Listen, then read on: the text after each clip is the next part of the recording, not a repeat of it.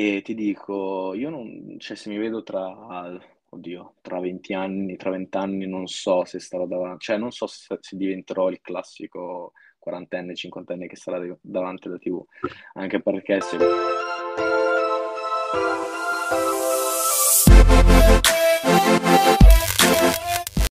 Pomeriggio, benvenuti a una nuova puntata di Cross the Line. Io sono Edoardo Carmine Marco Tulli e questo è Cross the Line. Con me oggi Simone D'Urso, un amico, un collega dall'Erasmus che è venuto a trovarci in questo podcast. E Simone, vuoi farti una breve presentazione, dire un po' chi sei, cosa fai? Raccontaci un po' di te. Ah, un po' di me, allora sì, io sono Simone, Simone D'Urso, ho conosciuto Edoardo in, in Erasmus ehm, e diciamo che cosa faccio? Studio, studio digital marketing a Reggio e proprio questo è il motivo per cui diciamo il, te- il tema di oggi saranno un po' i social, le piattaforme streaming e tutto questo. Il motivo della scelta anche perché diciamo che oltre a un possibile sbocco lavorativo, prima di tutto è sempre stata una passione. Mai fatto nulla, ma sempre seguito, fino da- dai primi anni di YouTube, adesso soprattutto più che altro Twitch.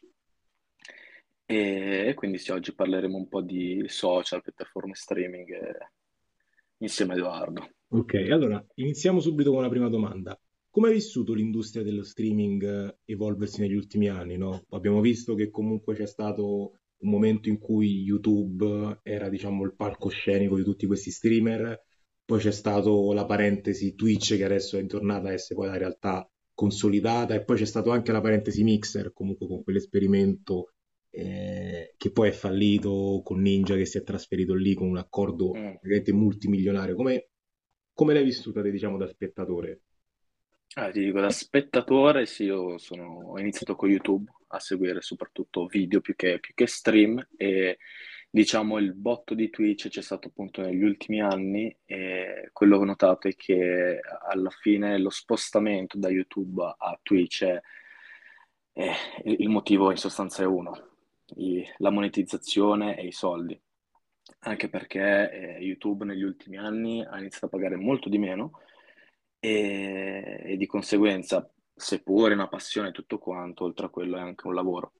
E quindi la gente si è iniziata a spostare su Twitch per cosa? Per, per i guadagni maggiori, anche forse per la facilità eh, di- per, di- per lavorare su Twitch, no? Perché diciamo che, eh, diciamo che su Twitch, per quanto sia più difficile ehm, esplodere, è molto più difficile esplodere rispetto a YouTube, soprattutto per come viene gestita il, mm, diciamo, la, la- la- la barra di ricerca, no? Su Certo, YouTube. certo, certo. L'algoritmo ti facilita l'esplosione, ti rende molto più vira- virale, invece esplodere su Twitch è quasi impossibile. Infatti, se poi guardiamo chi sono i top streamer, eh, diciamo, italiani e globali, sono tu- è tutta gente che ha portato il suo pubblico da altri social. Esatto. Il Mixer invece che ne pensi? Com'è stato, come è stato? Chiaramente sappiamo che è stato un esperimento non riuscito, ma secondo te Mm. poteva magari con piccole accortezze superare quello che era Twitch all'epoca e YouTube poi? Ok, guarda, ti dico, eh, Mix l'avevo sentito solo quando avevo letto quell'articolo in cui leggevo che avevano offerto quello- quel, quel contratto a Ninja. Diciamo, non mi sono troppo informato, ma l'unica cosa che mi viene da dire su questo progetto appunto fallito è che eh, loro pensavano di, di nascere, di esplodere facendo cosa? Prendendo il miglior, il miglior streamer, il miglior player di un'altra piattaforma, strabagarlo e portarlo nella loro piattaforma pensando che abbiamo preso il loro giocatore migliore, vediamo di batterli. Però non funziona così, ma questo vale per tutto. Si potrebbe fare anche esempi a livelli calcistici, mi vengono in mente. Non puoi prendere il miglior giocatore del mondo senza una strategia di base. certo, certo. E quindi quello di sicuro è uno dei motivi che poi ha portato alla- appunto al fallimento. Se ci pensiamo, cioè, eh, se tu ci pensi un attimo, poi il fatto che negli ultimi anni persone, comunque ragazzi, giovani si siano avvicinati a seguire intere stream di videogiochi, ma anche comunque eh, stream di chiacchierate, di parlare di, comunque di, di storia, di arte, e smettere, diciamo, questo trend di vedere il video e di avere questo approccio più diretto con, eh, diciamo, con, eh, con il content creator. Secondo te da che è dovuta questa esigenza? Pensi che eh, si arriverà a un punto in cui il classico video preregistrato e confezionato su YouTube o su altri social sparirà? Oppure secondo te ci sarà sempre comunque una via di mezzo? Ti dico, secondo me ci sarà sempre una via di mezzo, soprattutto perché eh, è un mercato molto grande. Essendo un mercato molto grande ci sono molte richieste diverse. Infatti c'è il, c'è lo spettatore che preferisce la stream, c'è lo spettatore che preferisce il video preregistrato e tutto. Cioè se tu prendi uno streamer adesso, un a caso, lui fa sia stream e poi video su YouTube. Ok, certo. Ok? Perché ha spettatori che lo seguono quotidianamente su in streaming e anche altri spettatori che li seguono solo, solo sui video, perché magari uno studente di 20 anni ha più tempo da spendere la sera a guardare una stream, mentre un lavoratore che magari è interessato a questo mondo, a un content creator, si guarda molto più volentieri un video preregistrato in la pausa pranzo, per dire. Certo, certo. Tu che tipo sei? Che preferisci fare? Allora, io ti dico, negli anni sono cambiato. Prima era molto su video preregistrati, appunto, magari tra tornato da scuola, pranzavi tutto, ti fermavi un attimo lì su YouTube a guardare qualcuno. E poi col tempo, eh, col tempo, il tempo diminuisce quando si cresce e quindi più che quello è diventato un- una cosa serale, Ok, certo. ovvero finite tutti gli impegni della giornata e tutto quanto, ti adesso mi piazzo davanti a Twitch e mi guardo sempre il solito, diciamo, perché non guardo tanto il contenuto, guardo, seguo più il content creator. Esatto, quindi poi c'è proprio poi questo discorso, infatti volevo trattare, c'è poi un- tutto un discorso in cui che quella persona, quel content creator poi ti entra, diciamo, nella tua vita, cioè diventa come una, un tuo amico, diciamo, se possiamo dire così, perché comunque eh, immagina seguire uno streamer, eh, un content creator per 2, 3, 4, 5 anni ogni sera, cioè diventa un appuntamento fisso, un po' come lo stadio, no? È un intrattenimento nudo e crudo, ne pensi? Sì, sì, no, sono totalmente d'accordo. Secondo me la metafora, il paragone migliore è quello con la TV. Nel Ok. senso, se noi guardiamo l- le generazioni passate, cioè i nostri genitori, vediamo loro che la sera stanno davanti al televisore. Noi facciamo la stessa cosa, cioè noi, diciamo questa fetta di, di giovani, quella che- in cui rientriamo io e te, cosa fanno? Stanno davanti al computer, davanti a, a Twitch.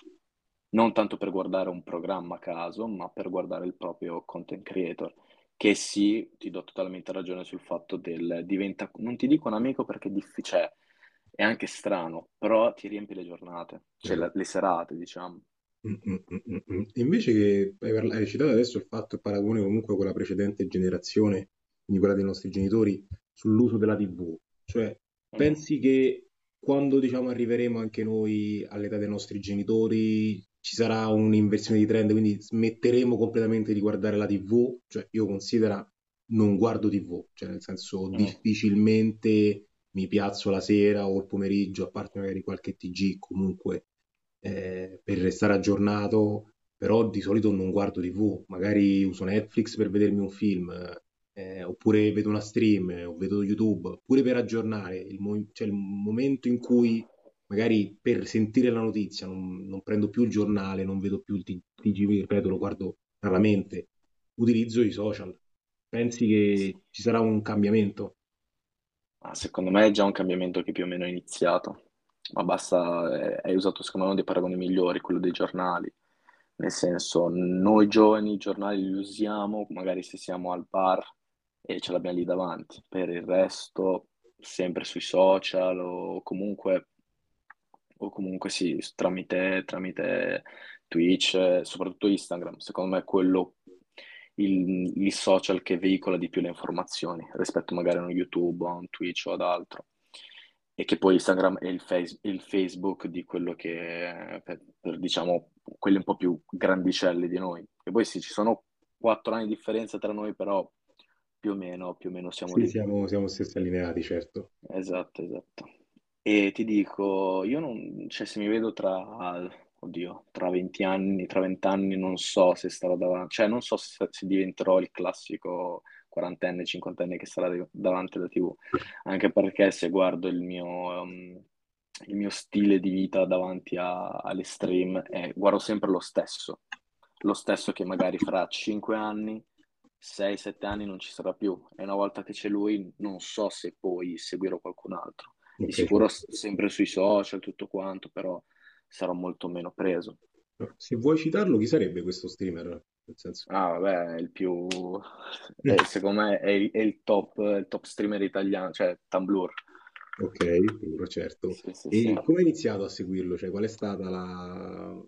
Raccontaci un po', diciamo, di questo, di questo- di questo- di questa scoperta, perché anche io lo Ok. seguo, quindi...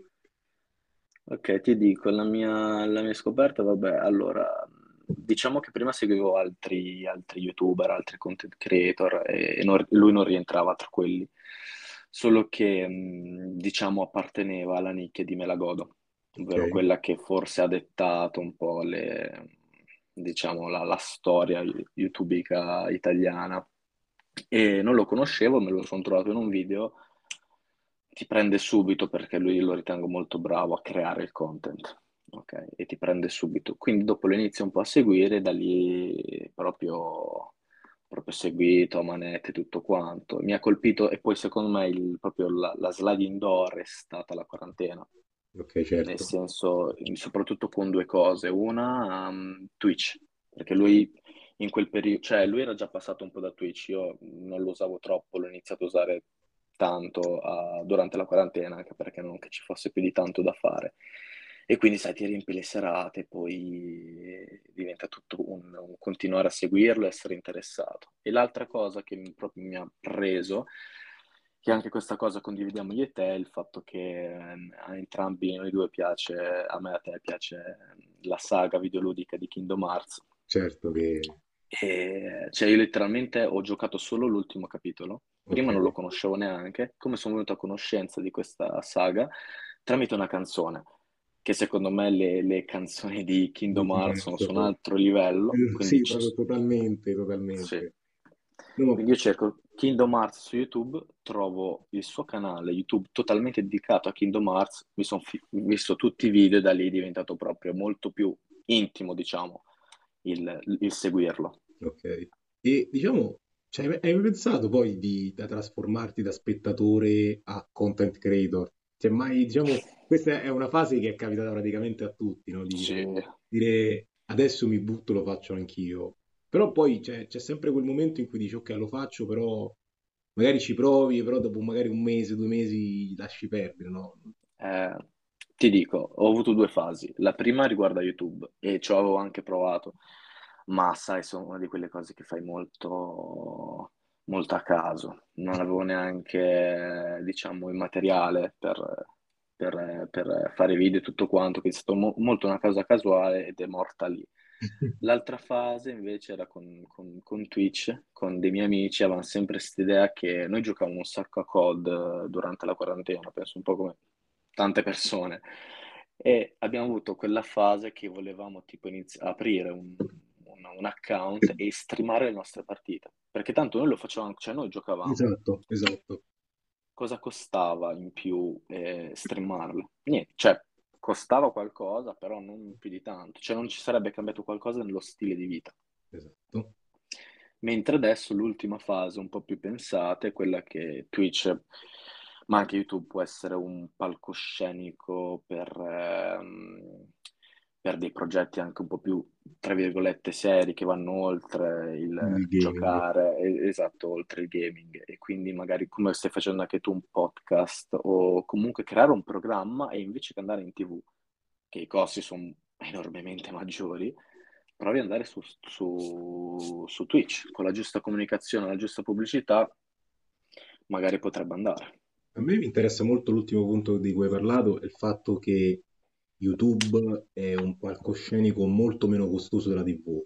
Cioè, nel senso, se tu ci pensi, piattaforme come YouTube, Twitch, ma anche Instagram, i social in generale hanno dato l'opportunità a tutti di creare il proprio format, di creare il proprio reality show, insomma, no?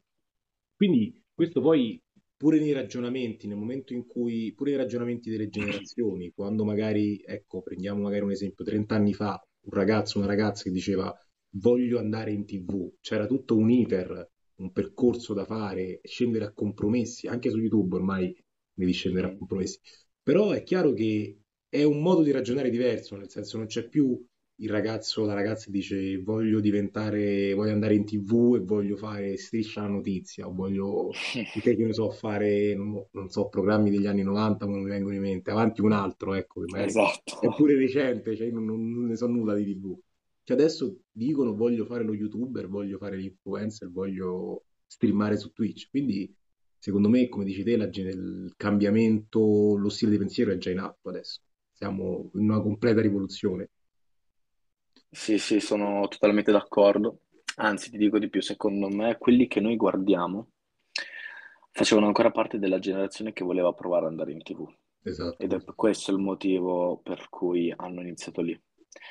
Poi se tu li guardi, vedi che alcuni ci hanno provato, ci sono andati e sono stati quasi, a parte alcuni che sono stati bravi, e altri sono stati snobbati.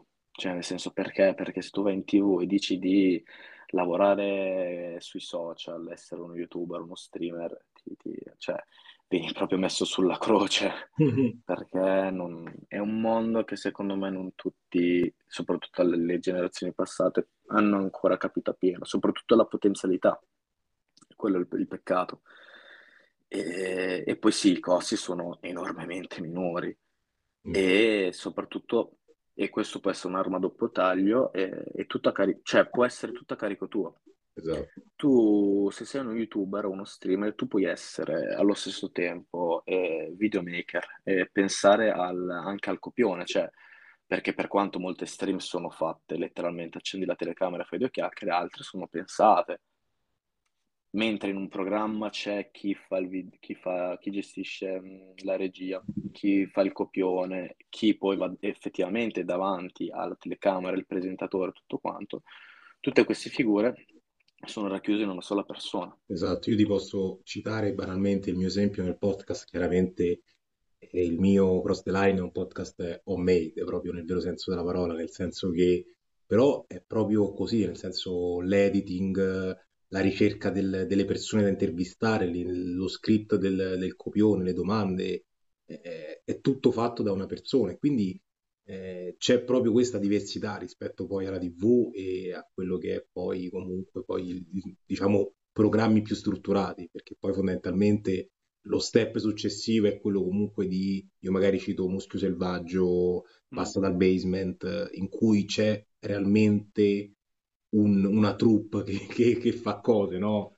E, e quindi poi si sostituisce alla TV perché poi vedi proprio dei set eh, creati appositamente per quel reality show. Guarda Muschio Selvaggio.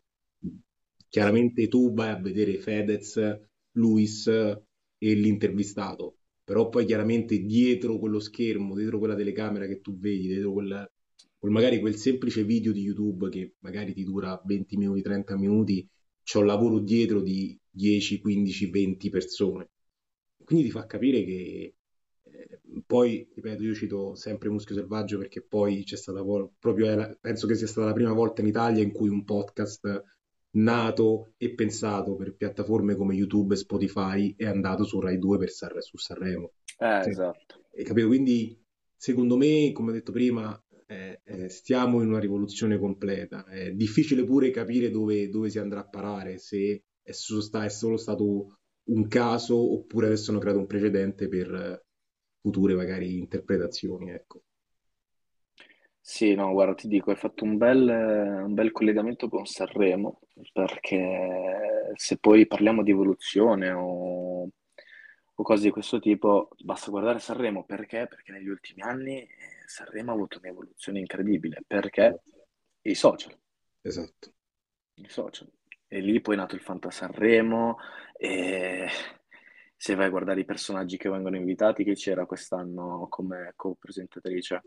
Chiara Ferragni, che penso sia, se tu metti Chiara Ferragni in un programma, eh, equivale a aumento di spettatori in una maniera incredibile, perché l'influencer, e lei penso sia, secondo me, l'influencer più grande che abbiamo in Italia, e, non- e dico siccome è una banalità, però ogni tanto è giusto ricordarselo, lei muove le masse come nessun altro. Esatto. Ma guarda il profilo pure perché hanno creato per eh, Amadeus, comunque cioè, stiamo parlando di un profilo che in- nel momento in cui è stato creato ha avuto 400.000 follower, quindi questo magari ti fa capire quanta potenza e quanta rilevanza hanno i, cio- i social in questo momento. Sì. Infatti poi chissà come sfruttarli, ottiene risultati. Mhm. Sanremo. Ok, tornando un po' sempre all'interno delle piattaforme, eh, poi diciamo dietro poi queste grandi piattaforme ci sono sempre grandi aziende tech come Google, Amazon e Microsoft. Secondo te saranno in grado di continuare a influenzare l'industria dello streaming oppure sempre poi collegandoci al fatto della televisione, al mondo dei media tradizionali, ci sarà un, uno scontro che presto tardi e quindi quali saranno secondo te le prospettive future di questo settore? Allora ti dico, secondo me lo scontro non ci sarà tanto con le televisioni, ma contro un altro tipo di settore, nel senso, secondo me eh, il cambiamento ci sarà quando eh, magari nasceranno delle aziende per gli streamer fatte dagli streamer.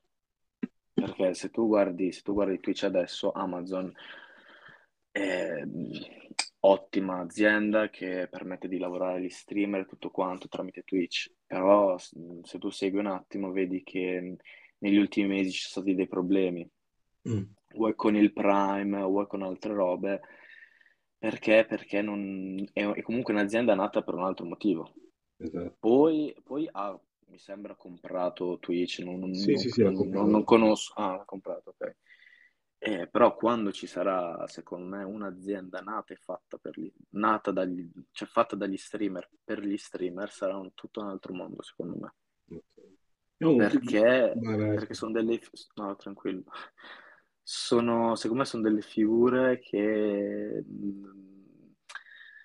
che solo, solo chi lavora, solo chi fa questo lavoro può capire gli altri streamer, secondo me. Basta guardare anche la legge italiana, nel senso, non... l- molti streamer, molti influencer si stanno spostando per dire fuori dall'Italia. Mm, Perché? Perché a livello giuridico sono delle figure che pagano tasse su tasse su tasse su tasse mentre e si spostano in quei posti in cui, eh, su- diciamo, viene, non ti dico tutelato di più il loro lavoro, però viene capito maggiormente, ok, secondo me. ok, ho capito. Ah, ultima domanda, se volessi, diciamo, poi ripeto, nella, nella tua breve esperienza e nella mia, dovessimo, diciamo, dare un, un suggerimento poi per chi magari ci ascolta e chi magari vorrebbe, diciamo, entrare sia come spettatore e sia magari come streamer ufficiale, quale sarebbe il consiglio che daresti a chi si vuole approcciare a questo mondo e perché secondo te dovrebbe, diciamo, iniziare a, a seguire delle stream, a seguire, trovare delle figure da poter seguire la sera o nel pomeriggio? Allora ti dico, da, da s- allora, posso farlo da spettatore. Vai, fallo da E da, spettatore. ok, e da spettatore ti dico, eh, secondo me i social sono un mercato così ampio che tu puoi trovare sempre qualcosa che ti possa interessare. perché tu puoi trovare di tutto. Puoi trovare gente che gioca, gente che parla, gente che disegna, gente che cucina e dato che siamo tutti molto diversi, ognuno ha i propri hobby, ognuno ha le proprie passioni e tu puoi trovare qualcuno che tratta e parla di quelle passioni sui social. E quindi il consiglio è puoi trovare quello che vuoi, quello che ti piace e l'altro consiglio è anche soprattutto non avere barriere, non avere pregiudizi. Ok, non pensare, oddio, guardo uno che gioca, uno che fa in gergo il cazzone. Ok, Ok? Certo. Ok. Guardi comunque un lavoratore fino a prova contraria. Cioè, quello che la gente si dimentica è che loro comunque stanno lavorando, si guadagnano da vivere così, quindi è un lavoro. Quindi non avere pregiudizi, tu guarda, poi se non ti piace non, non giudicare, semplicemente lascia lì, però tu provaci e poi vedi che troverai quello che ti interessa. Va bene. Allora, ragazzi, ci siamo. eh, ringraziamo Nonela D'Urso. Manca, man- manca- ma la volevo fare all'inizio, però No. mi sono trattenuto. No, non ho mai fatto bene, vi dico solo che la prima cosa che mi ha detto Edoardo appena ci siamo conosciuti è stata, ma scusa, te che piacciono tanto i social e tutto quanto, perché su Instagram non ti chiami non è la D'Urso? Cioè sai quanto, quanti follower prenderesti? E io gli ho detto sì, vero, però non lo so, forse lo farò, ci penserò. Eh, ringraziamo Simone D'Urso per questa chiacchierata e ci vediamo alla prossima puntata. Grazie ragazzi. Grazie a te Ede, ciao a tutti ragazzi.